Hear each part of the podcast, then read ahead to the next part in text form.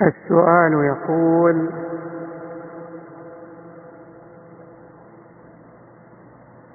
ما رأيكم في من يكفر الشيعة؟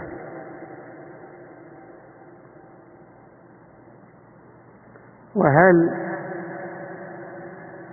يجب الرد عليه والتصدي لافتراءاته أم أن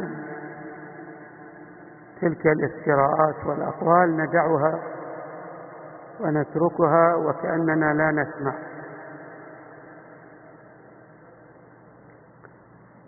آه، في الحقيقة رأيي في من يكفر الشيعة كرأيي في من يكفر السنة. يعني منهج التكفير.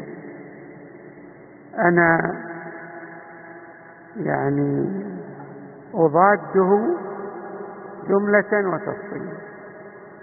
هو منهج يفتت المسلمين ويشرذم الأمة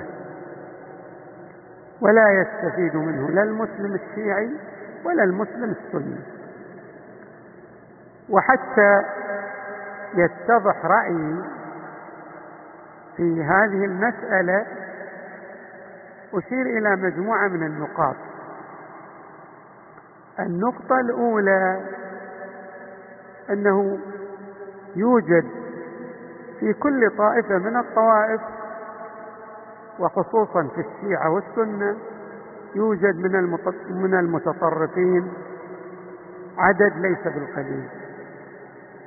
يعني وحتى بعضهم ممن يدعي العلم فالتطرف موجود في كل طائفة عند كل فئة من الناس. ولكن هل هذا المنهج الذي يمارسه المتطرف هو المنهج الذي يرتئيه الإسلام الحق؟ لا. فإذا النقطة الأولى يوجد من المتطرفين عدد ليس بالقليل عند كل الطوائف وكذلك عند الطائفتين الكبيرتين في المسلمين السنة والشيعة.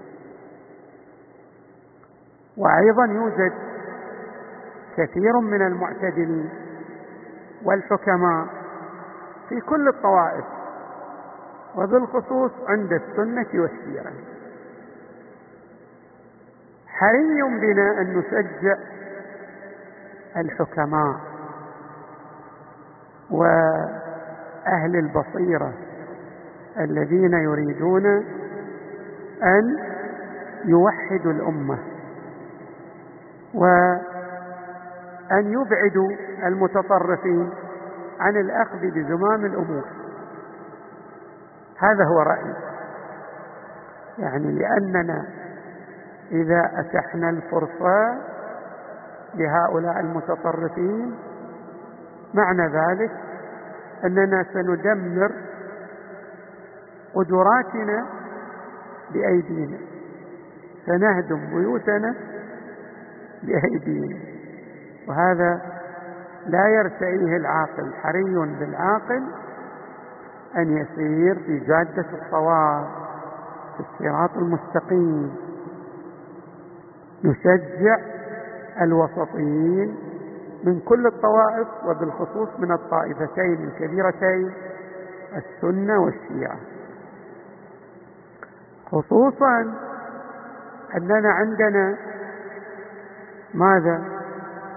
ثوابت وآيات من القرآن الكريم والأحاديث الواردة عن النبي صلى الله عليه وآله وكذلك عن الأئمة من أهل البيت ما يؤيد المنهج الوسطي والذي يجعل الأمة بأكملها تسير على جادة الصواب. لاحظوا مثلا الآيات. قال الله تعالى إن هذه أمتكم أمة واحدة وأنا ربكم فاعبدون. نلحظ الآية تؤكد على وحدة الأمة. وكذلك قال تعالى وإن هذه أمتكم أمة واحدة وأنا ربكم فاتقون. الآية أيضا الثانية تؤكد على وحدة الأمة وعلى وجوب تقوى الله تبارك وتعالى ولعل فيها إشارة إلى أن هذه التقوى هي التي آه، تحفظ الأمة عن التشرذم كذلك يبين الله تبارك وتعالى أن النزاع والجدال يؤدي إلى الفشل وذهاب القوة من كل طرف من الأطراف. قال الله تعالى ولا تنازعوا فتفشلوا وتذهب ريحكم. إذا الآيات القرآنية لا بد أن تصبح مرجعا لنا في التوكيد المكرر على وحدة الأمة. وعدم الدخول في القيل والقال بالخصوص من كل من هب ودب الذي لا يعرف مثلا كما تجدون الآن. يعني في وسائل التواصل الاجتماعي الكثير من اللغط الذي لا يرجع بالخير على المسلمين جميعا. نحن نريد للأمة الإسلامية أن تصبح أمة رائدة على مستوى المجتمع البشري ككل وهذا لا يتحقق إلا من خلال مبدأ التعاون والتعاضد والتكاتف وغض الطرف من كل طائفة عن أخطاء الطائفة الأخرى.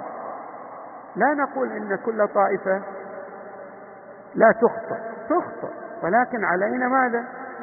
أن نغض الطرف عن بعض الأخطاء من أجل وحدة الكلمة. وإلا إذا كان هناك فعل ورد الفعل فتصبح حروب بين طوائف المسلمين غير قابلة للانتهاء.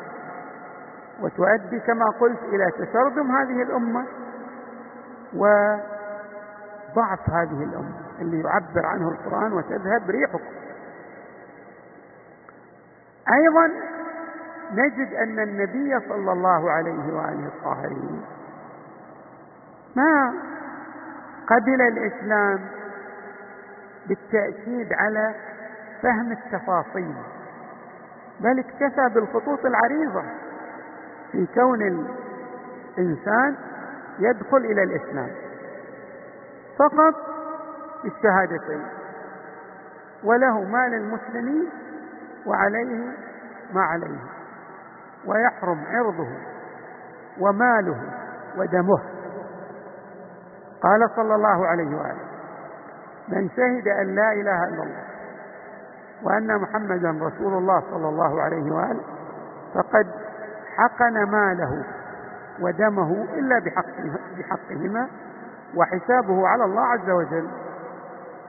وقال صلى الله عليه وآله من قال أشهد أن لا إله إلا الله وحده لا شريك له وأن محمدا صلى الله عليه وآله عبده ورسوله وأن عيسى عليه السلام وأن عيسى عبد الله وابن أمته وكلمته التي ألقاها إلى مريم وروح منه وأن الجنة حق وأن النار حق أدخله الله من أي أبواب الجنة الثمانية.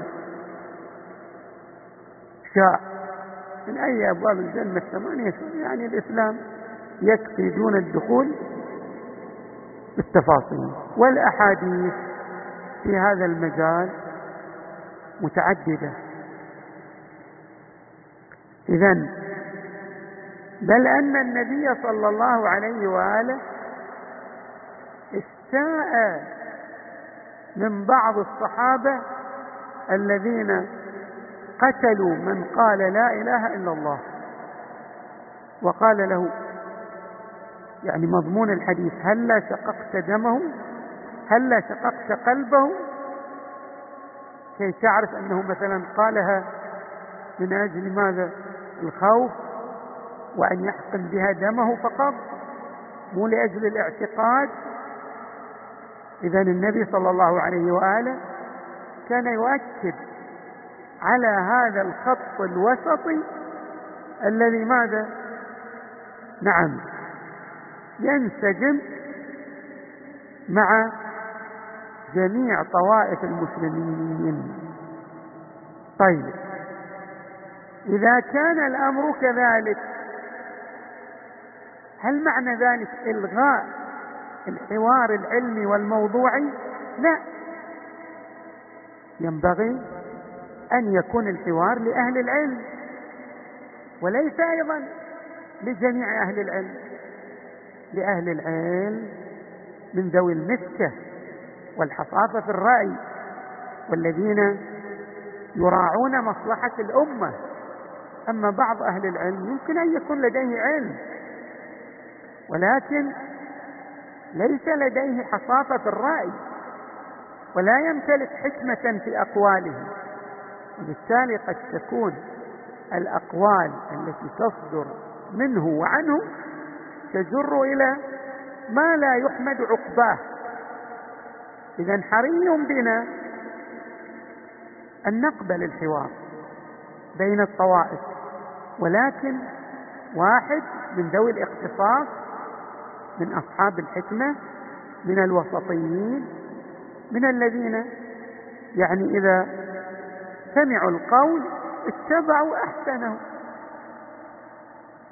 وليس من الراديكاليين المتطرفين الذين لا يهمهم مصلحة الأمة وإنما يسيرون على وفق قد أفلح اليوم من استعلى. الأمر ليس كذلك في الإسلام عندنا الحق أحق أن يتبع. في الإسلام تأكيد على الوسطية والرسول يقول لو شققت بطنه أو هل شققت بطنه فهل شققت بطنه فعلمت ما في قلبه. يمكن أن يكون هذا لافتة كبيرة نضعها لدينا. بل أن النبي صلى الله عليه وآله قبل الإسلام من الطيف المتعدد وهو يعلم أن هؤلاء في كل ذهن في ذهن كل واحد منهم معنى لقول آه، للشهادتين قد يختلف عما في ذهن الآخر. يعني هل العالم يفهم التوحيد كالجاهل؟ الأمر ليس كذلك. ولا يفهم النبوة أيضا كفهم الجاهل. بالتأكيد الفهم الذي يحصل لبعض أهل العلم فيه معان دقيقة ولكنه لم يركز النبي على هذه التفصيلات الدقيقة في قبول إسلام من أسلم. إذا علينا أن نتحرى الصواب ولا ننجر حول هذه الترهات التي تشرذم الأمة كما قلت. ورأيي أكرر في من يكفر الشيعة كرأيي في من يكفر السنة أو أي طائفة أخرى. تقول لا إله إلا الله محمد رسول الله. كل من قال الشهادتين فهو مسلم ويحرم علينا أن نقاتله ودمه وعرضه وماله من الأمور المحرمة والمحترمة وعلينا أن ننصاع لكلمة الحق. المسلمون يؤمنون بنبوة المصطفى صلى الله عليه وآله ويؤمنون بالقرآن الكريم ويتوجهون إلى الكعبة وفيما بينهم بعض الاختلافات. وهذا بالتأكيد موجود بين أصحاب كل ديانة من الديانات.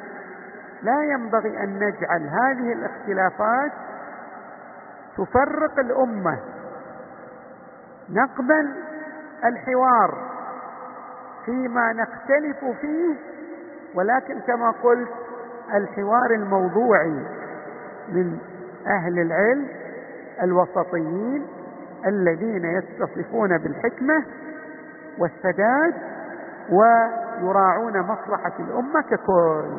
هذا هو رأيي الذي أعتمده وهو رأي علمائنا الأبرار وبالخصوص آه، سيدنا المرجع للطائفة السيد السيستاني يحفظه الله ورأي الكثير من علمائنا. لا أقول أنه لا يوجد بعض العلماء عندهم تطرف. يوجد بعض العلماء قد يكون لديه نحو من التطرف ولكن ليس هذا هو المنهج الذي يسير عليه أتباع يسير عليه أتباع أهل البيت عليهم السلام وكذلك أيضا منهج التطرف ليس كل السنة يسيرون ويؤمنون بالتطرف. هناك من يتسم بالرشد والسداد والحكمة ويقبل الحوار ولا يكفر أهل القبلة.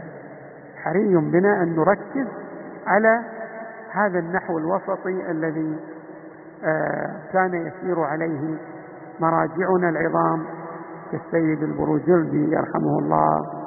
كالسيد السستاني وغير هذين العلمين من أعلام الطائفة